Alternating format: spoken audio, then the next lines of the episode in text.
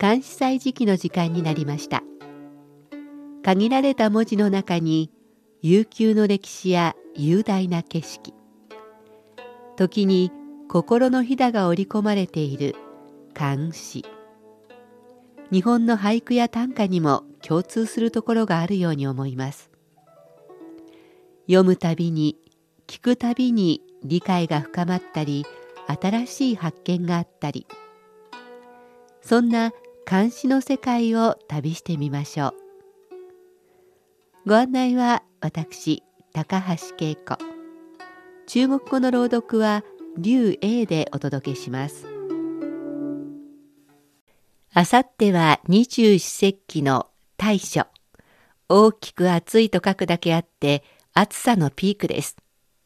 日本なら初中見舞いのハガキが届く頃でしょうか。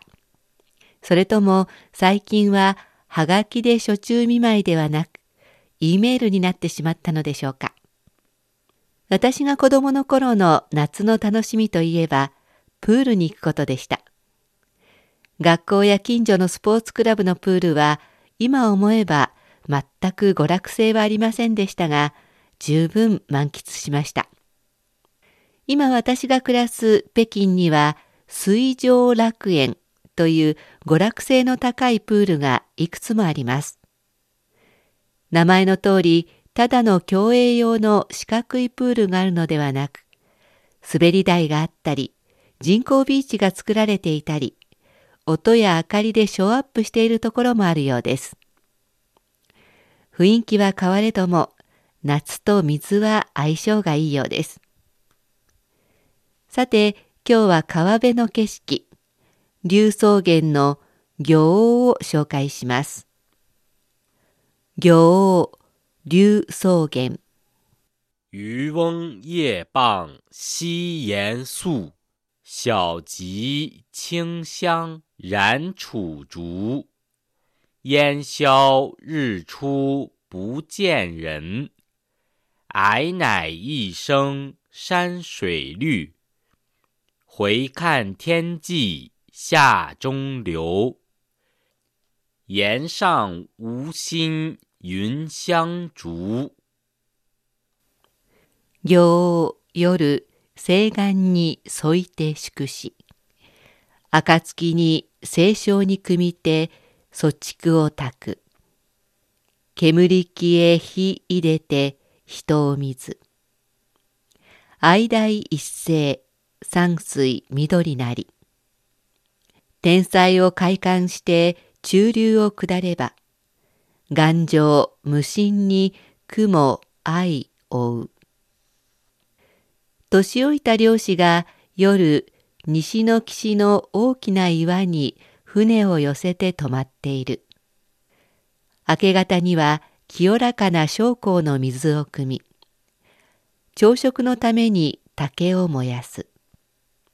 やがてもやが晴れ、日が昇ると人影は見えなくなっている。船を漕ぐ掛け声が高く響いて、山も水も辺りはすべて緑一色。天の果てを遠く振り返りつつ、川の中ほどを下っていくと、雲が岩の上で無心に私の船を追いかけてくる。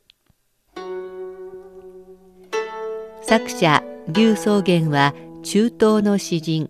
現在の三聖省英才権の人。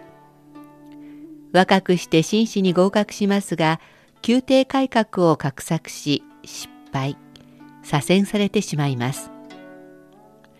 前々回は劉州芝に左遷された時の作品を紹介しましたが今回は英州芝に左遷された時の作品です。タイトルの「漁の沖な」と書く行は漁師のこと。漁師のおじいさんという意味です。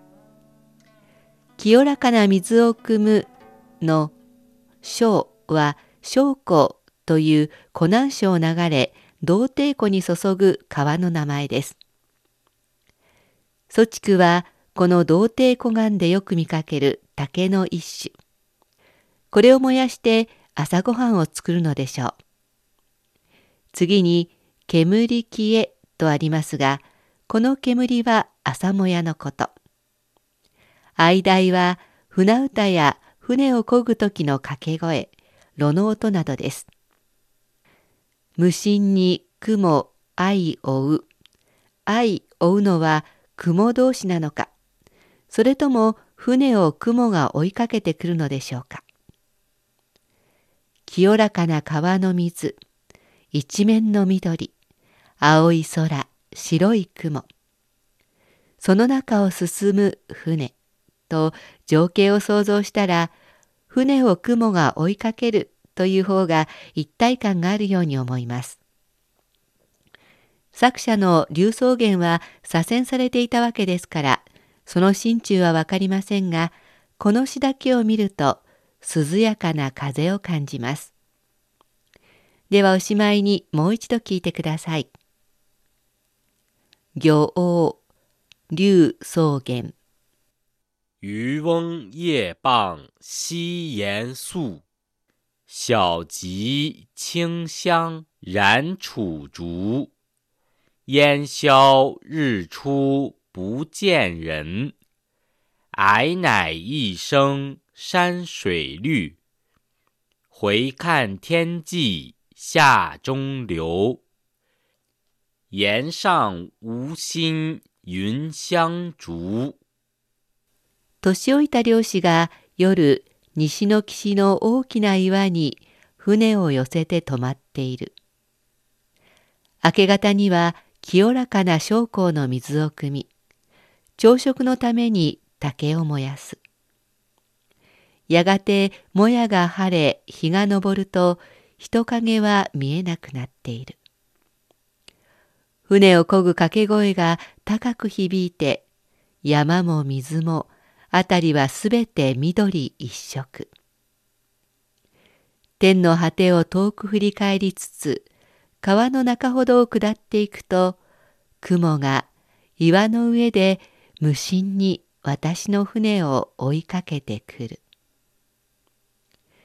関西時期、今日は龍草原の行王を紹介しました。